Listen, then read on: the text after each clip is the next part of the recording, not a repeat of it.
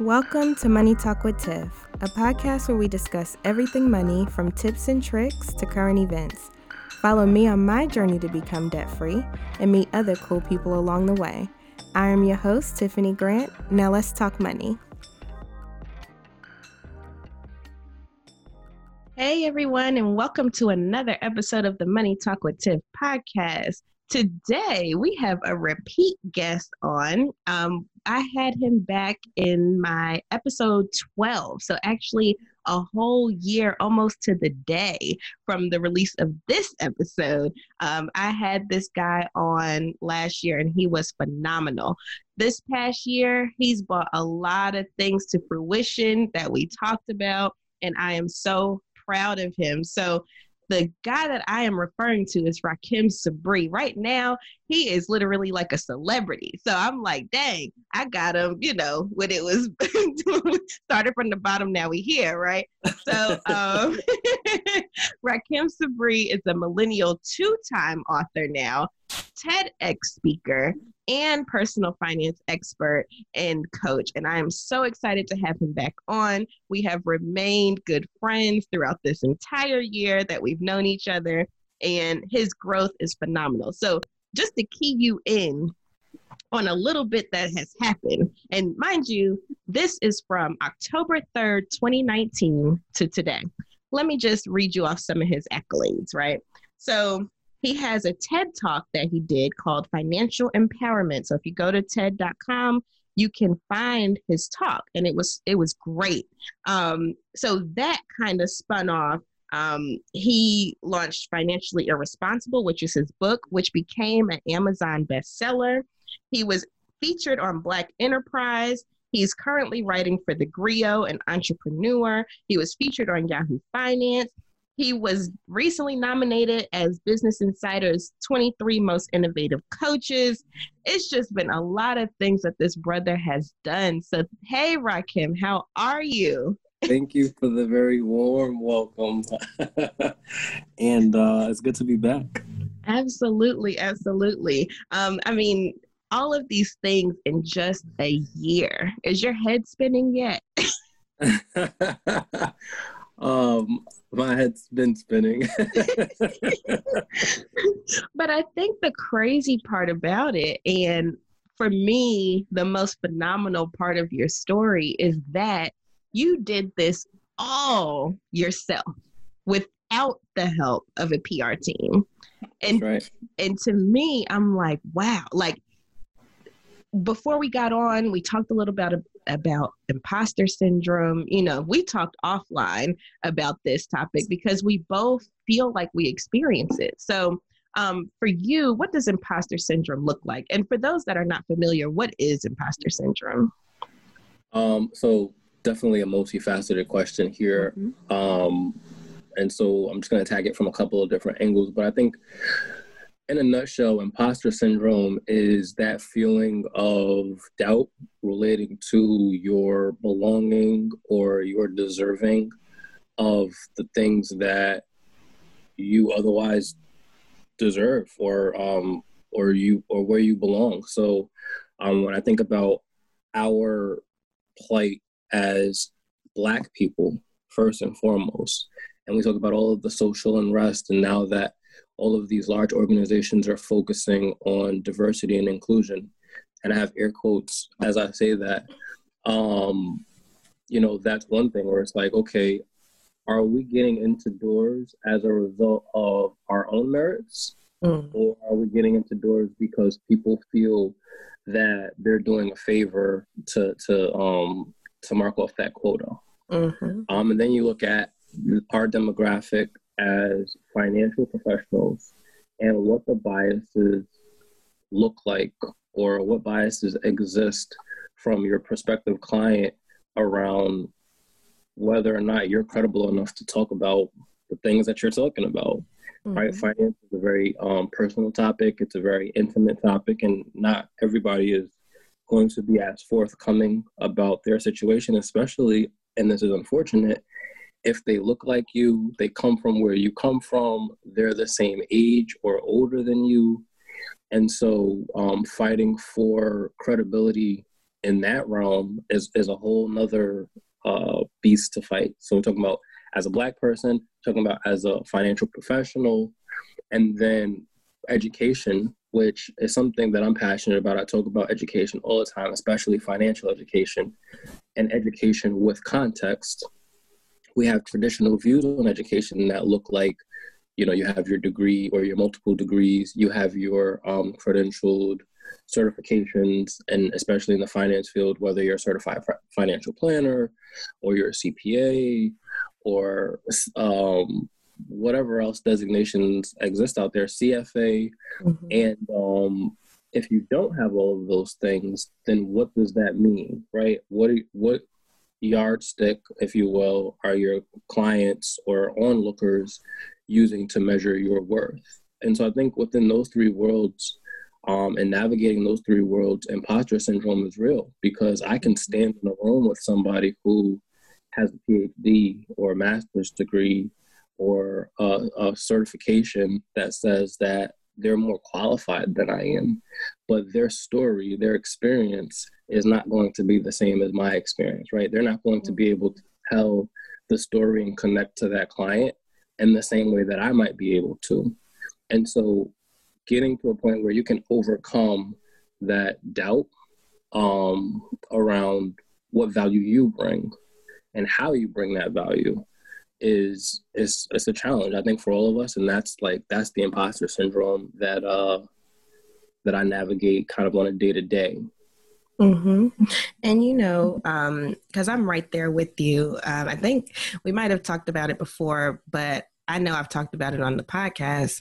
You know, the financial industry is predominantly white, old, and male, right? Yep. And I don't fit any of those categories, none of them, right? And so for me, it's like, okay, I know I know what I'm talking about, but when I'm in the room with other financial professionals and everybody's like, oh, I'm a CFP, I'm a CFA, I'm a CF. EI, whatever, whatever abbreviations you want to, eh, you know, acronyms you want to put on it um, you know, it, it feels like, well, dang, am I really supposed to be here? Like, is this what I'm supposed to be doing? Because you start feeling less than, right? Um, and I know coming from my standpoint, um, as always being the only one in the room, you know, um, there's only, I can count on one finger how many times I've been to like a financial professionals event and there was somebody that looked like me. So I'm talking about a black female, right? And for me, I feel like that's so disheartening. But at the same time, it means that I have to do more in order to prove myself. Um, one, one thing that I wanted to bring up on the same topic is I was on Facebook the other day, right? And this female said, I only get my financial advice from males, which I'm not against. but I was just like, wow, because I also believe that you can learn something from everyone, right? Absolutely. So she was she wasn't even directing it towards me. She just said it in a comment. And it was actually a screenshot from that whole thread. So I wasn't even part of that thread.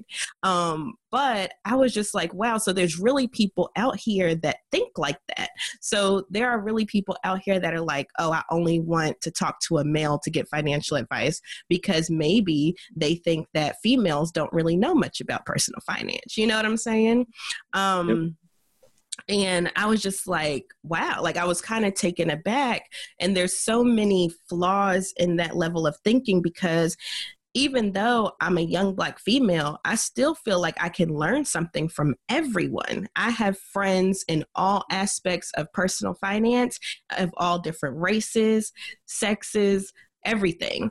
And I learned something from each one of them. So I think also part of getting over the imposter syndrome, especially as um, a community, is if we are able to take information um, and not just our community but other communities as well start listening to people that don't look like you You know what I'm saying?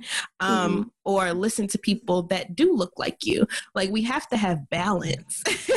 we have to have balance because everybody has something to bring to this proverbial table. So, with all of that being said, I know part of my imposter syndrome is because in finance, I don't have any certifications. Um, all of my certifications is are in HR um, because that was my past life. No, stop. Um, but that's what I was doing when I was in corporate was HR. So all of my certifications are there. Yes, I have an MBA, but that doesn't say, oh, Tiffany knows what she's talking about about finance. You know what I'm saying? Um, right. So, like for you, what does that look like? Um, so I, I, I think I'm glad that you said that because I think sometimes we look at somebody's credential, and I'm just going to use like a really exaggerated credential. Like somebody goes and they get their PhD, but maybe their PhD isn't like I don't know music theory, right? And they're mm. talking about money, right? But we're looking at this individual's credential as all encompassing, as if that PhD qualifies them to talk on a level of or talk with a level of authority mm-hmm. on finance when the discipline that they studied had nothing to do with finance. Preach. And, and so, you know, we're talking about looking at um, blanketing credentials. We're talking about discounting someone's individual experience.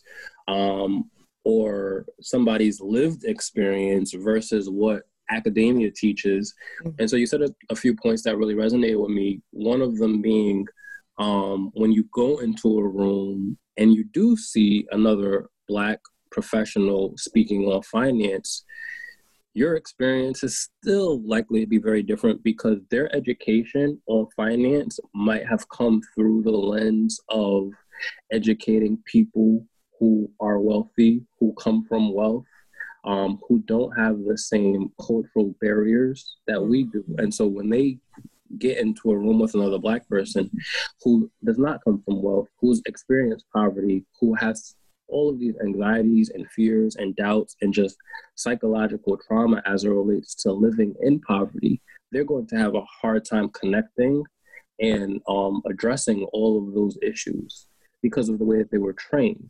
And so um, I think as a community, adding on to your point around listening to other people from other communities, listening to people from our communities, what we need to do a better job at is celebrating those of us in our communities who are doing the work. Mm. Because if, and, and it goes into that, you know, age old conversation about black business versus non black business if um if I'm standing here with no certifications and I'm listing out to you all of the credentials or names associated with mine, right? Business Insider, Entrepreneur, The Grio, Black Enterprise, TED, Thrive, like all of these different places, and they're like, yeah, but you know the white guy next to you who just graduated with his uh, master's and got a, a, a CFP or whatever. I'm gonna I'm I'm gonna prefer to give him my money. Why? You know what I'm saying? And and I think that's that psychological damage in terms of, or rather conditioning in terms of who's credible off of just off of just book value, right? So um so in terms of my own education, and this is something that I was very ashamed of for a long time, but I never finished my four year degree. I went as far as an associate's degree. Um, originally, my plan was to go on to become a psychiatrist. I wanted to be a doctor. Uh, I wanted to get my doctorates, and I just life happened, and I got derailed, and I fell into finance through banking by accident, and I've been here ever since. But when I fell into that, and I started to develop a passion around, first of all, getting myself right, but then secondly, sharing what it is that I learned with other people. I was able to um, leverage that passion or that interest that I felt was a passion in psychology um, by helping people, by helping people and having conversations about what their psychology looks like as it relates to managing money. What are the generational curses, right, that we think that um, impacts our ability to make money, control money, grow our money? What are our anxieties? What does self esteem look like in terms of our believing that it's possible? And there's so many people. I mean, I've had multiple conversations this week about mindset and saying, hey, like, stop looking at yourself as a victim. Stop looking at you know, somebody else to save you. Do the work, change your mindset, control your outcome. And it sounds so simple. And I think because it sounds so simple, it comes off as condescending to some people. But it's truly as simple as making a decision and then walking in that decision. Um, and as you walk through that, you start to see opportunities present themselves. You start to see people wanting to help you out of the situation that you're in because they see you doing the work. You know, and I've been I've been doing the work that I've been doing for a long time, but um, you know, now that I'm being recognized by large brands, right? Entrepreneur, mm-hmm. business insider, all of a sudden I'm credible because these big names are associated with me.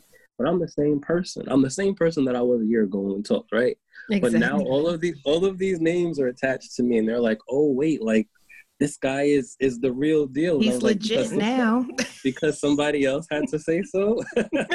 right. Right, right, right. And that brings up an excellent point because like, you know, how you've had all of the success over the year, this past year is crazy because like, you know, I've been getting recognition here lately and with that recognition, more people are reaching out to me, but I'm like, I'm the same person. Like, I've been putting out the same exact information for like three years now. Like, I've been educating people for three years now. But now it's like, um, and it goes back, I think it also goes back, not saying that this is where the recognition comes from, but people are becoming more aware of Black owned businesses, Black owned enterprises, Black owned, um, you know, educational resources, whatever you want to call it, more people are becoming more in tune with that. So if no other time was the time. Now is the time. Like that is what I've been telling people. Um, and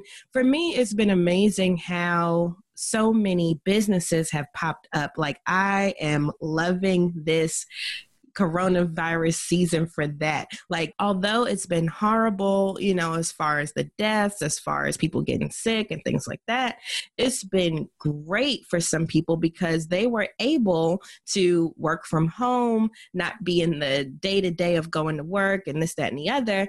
And their creativity has flourished. like, the creative things that I have seen during this time has been amazing, right?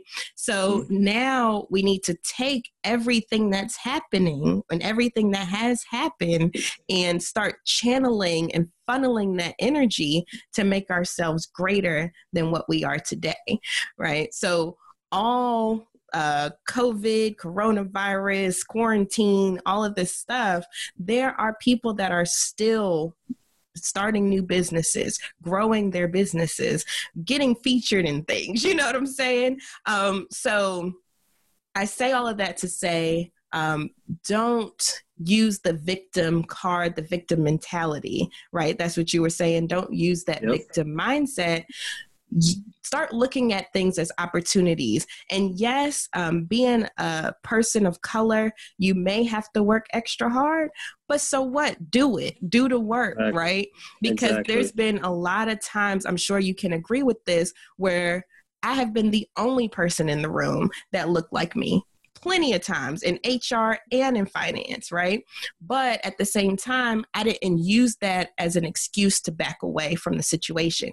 I used that as an excuse to go harder. You know what I'm saying? Um, because my, like, I would love to see more people like me in these rooms, in these spaces. And so, I'm like, if I can be an inspiration for the next person, then I'm gonna do what I need to do to make that happen.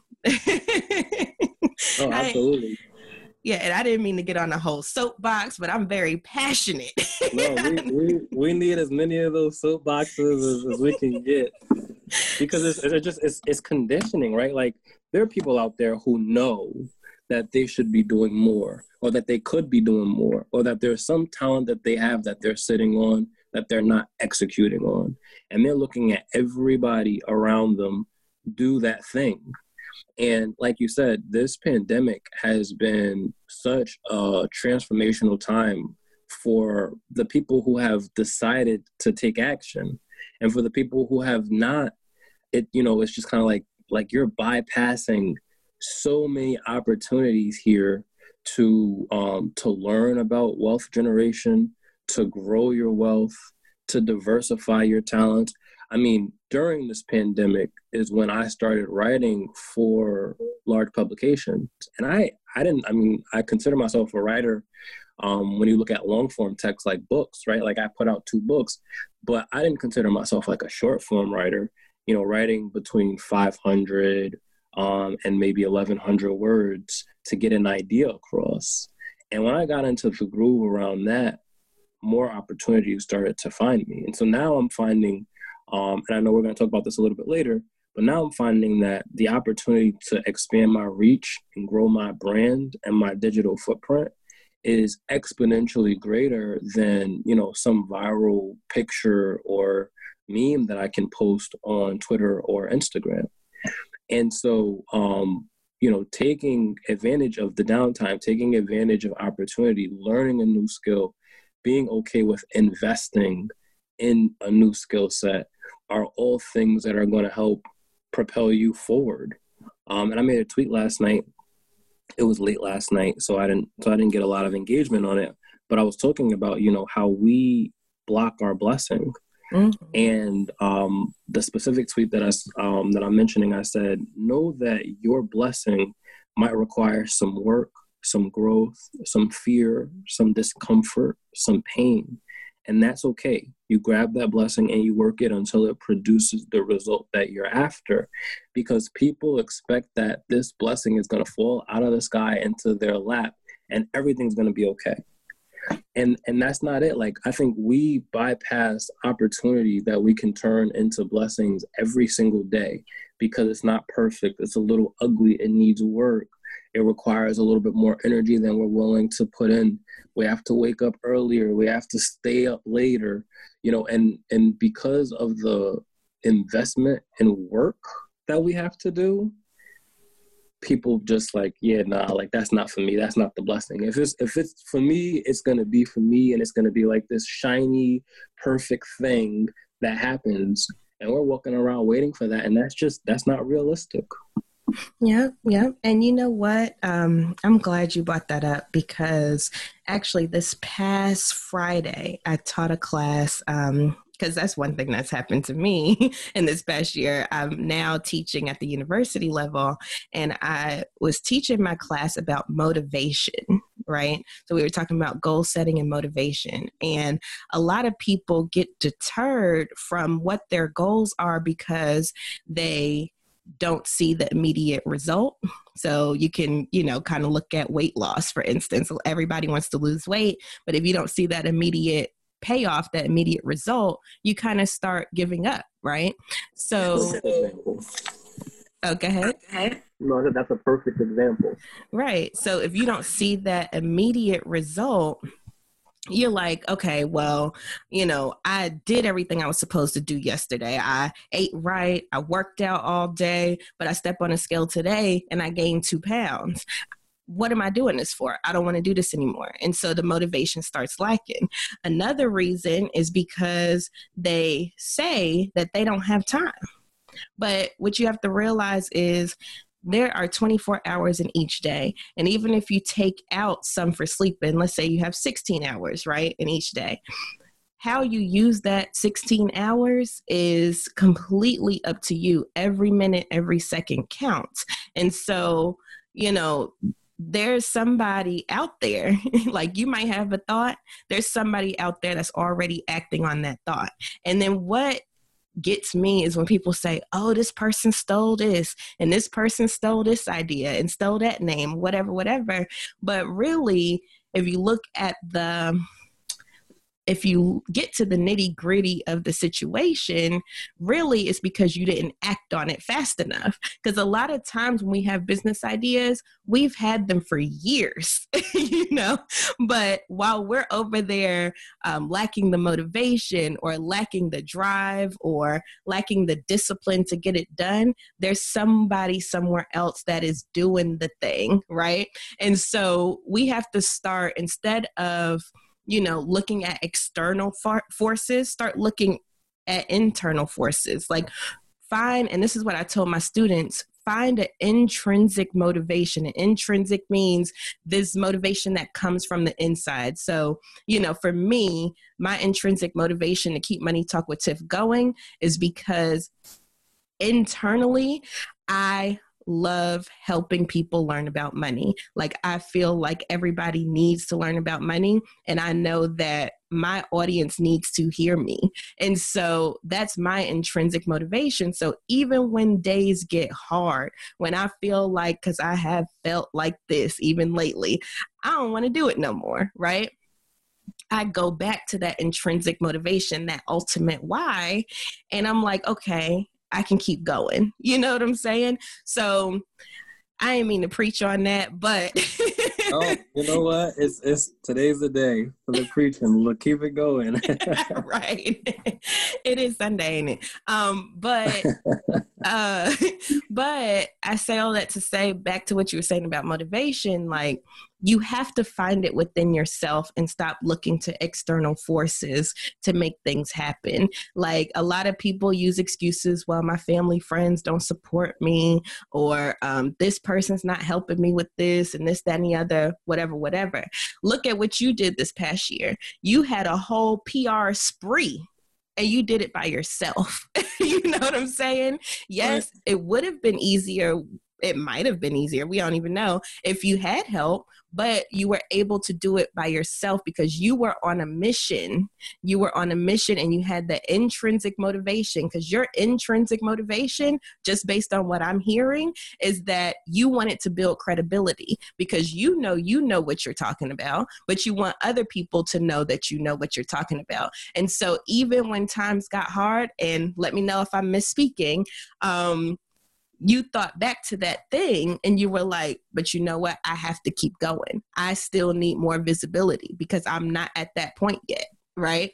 Um, and also, what I tell people when you start getting your stuff out there, opportunities will start coming to you. right. So, like, for instance, and I'll just speak from my standpoint, when I started the blog, when I started the podcast, I didn't really know where it was going to go, right?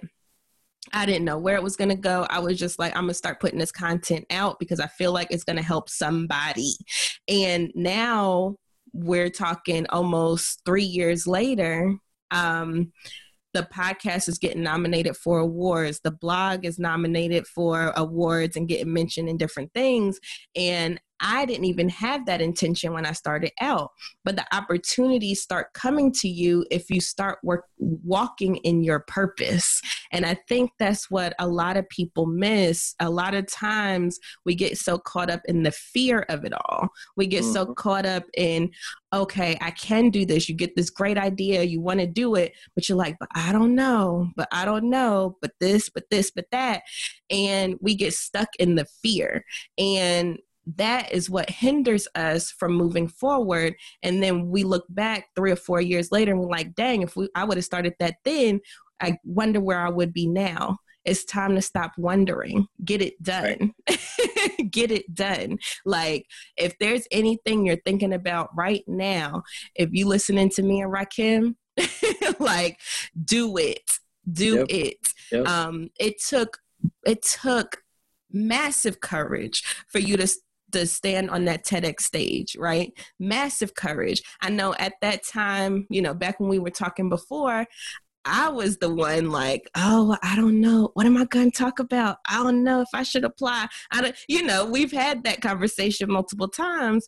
And I stepped out of that fear and I applied to different ones, you know, or whatever didn't get chosen, but I didn't let that deter me, right? So I'm still applying for TED, TEDx things. And you were my motivation behind that, if you never heard that before. Thank you. so I, I say that to say,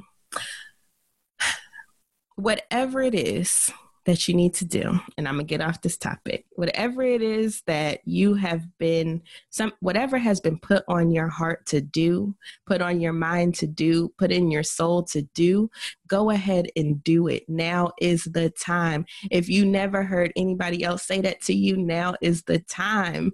Now is the time to get it done. Don't let fear deter you from being great because the only person holding you back is you and you you can see that with these two examples you have on the line with you right now right? Like the and only i'm gonna I'm gonna be vulnerable for a second too because i don't want to pretend that this year um, was all highs. You know i started you know, we had the start of this year was very shocking to like the core of my being, right? We had lost Kobe, which, you know, he was a generational icon, particularly for our generation. Mm-hmm. Um, that was the first celebrity death that really like rocked me, like rocked my world. I was like, oh, damn, like, okay. And then at the end of February, um, I lost uh, my best friend of like 15 years, half my life. Mm-hmm. He turned 30 in December. I turned 30 in May. We met um, when I was 14, 15. So literally, like half my life, he was uh, murdered, and that like rocked me to my core as well.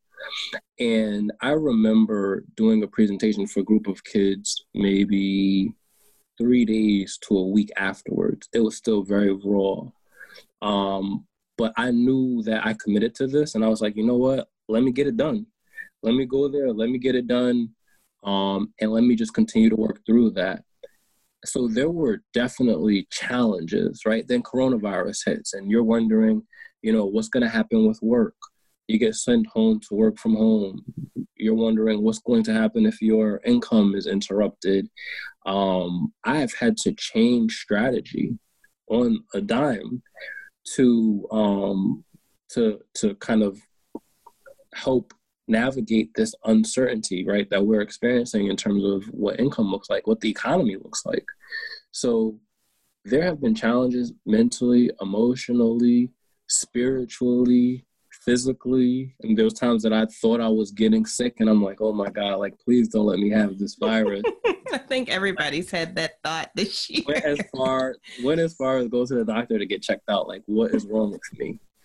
And um you know, became very conscious too of like maintaining your health, um, maintaining your health specifically for me as a man, as a black man. When we um, saw that Chadwick Boseman passed away, you know, Black Panther, I was just like, wow, you know, like this guy is working through a tremendous amount of pain, discomfort, and just nobody ever knew.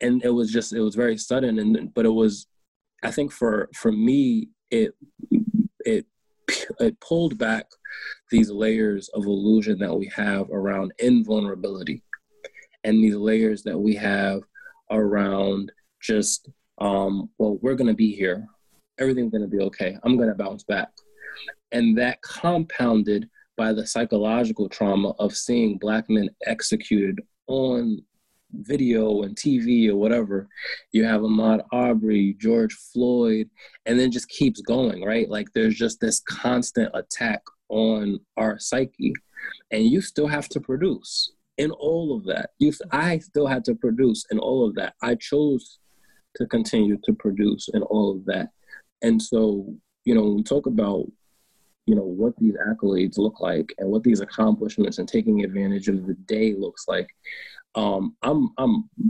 fiercely echoing your statement in that it's not going to be easy. Like not not a matter of it's not going to always be easy. It's not going to be easy.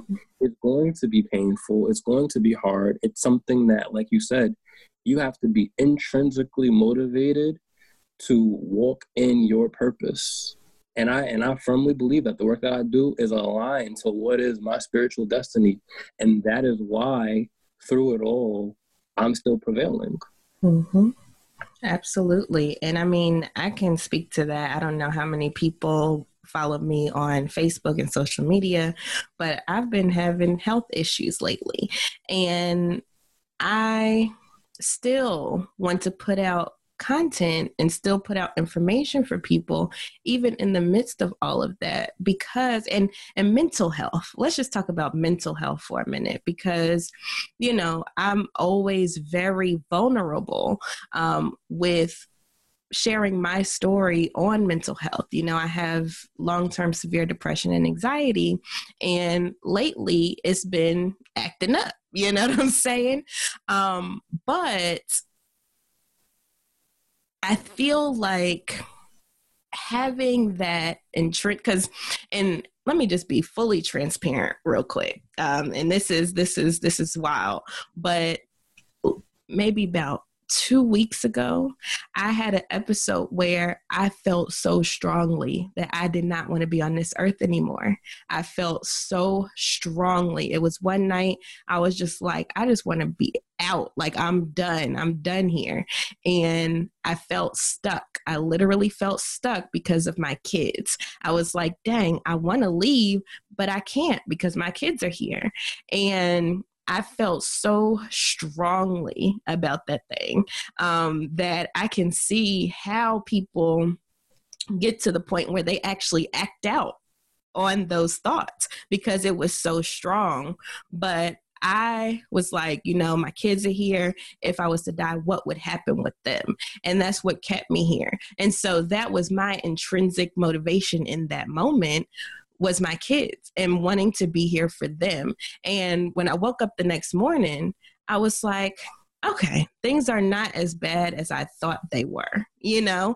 Um, because it, it seems like every time I have a battle with my depression or things like that, it's like when I make it through that roughest point ever, it's like on the other side, doors just start opening, things just start coming to fruition, and things just start happening. And it's like maybe it's God or the universe testing me. Like okay here i'm gonna throw everything at you at once. I'm gonna see how you react. If you get through this test then i'm gonna give you even more that you can handle. You know what i'm saying?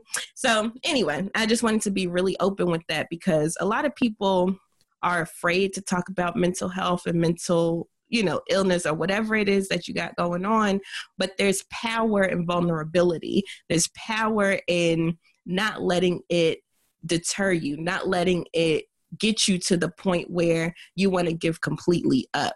And there's power in talking about it. And so I want to make sure that that's to the forefront as well. But there's been a lot of things this year, you know, with COVID happening, a lot of my money was coming from speaking events. Guess what? Can't do speaking events anymore. Like this was my year where I was actually traveling to speak, right?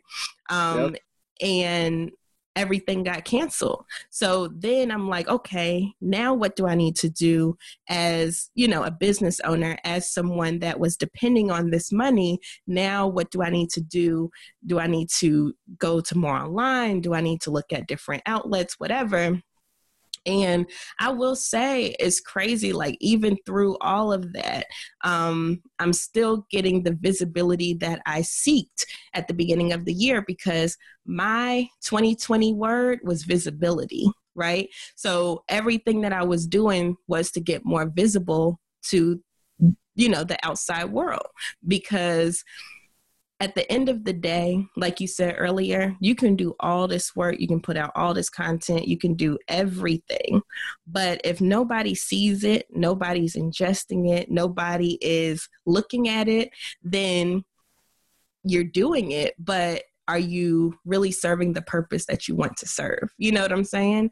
So, um, that was my word for this year. And I was like, yeah, I'm about to travel to DC to speak. I'm about to travel to California to speak. I'm about to do this and have all the travel and everything booked.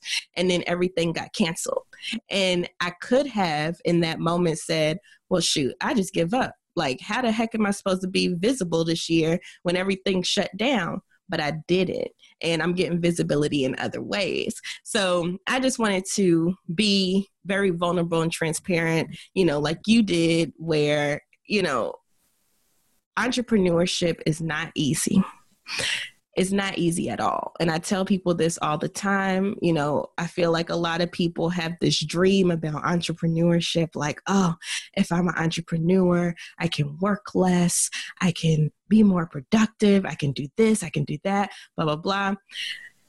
It's not easy. it's not easy at all um, because you have to realize that all the stuff like let's say you are working a nine to five job all that stuff. The, there's a separate marketing team, there's a separate HR team, there's a separate accounting team, there's a separate, you know what I'm saying? There's all these separate departments. But when you're an entrepreneur, you're doing all of those things by yourself until you can um, hire help.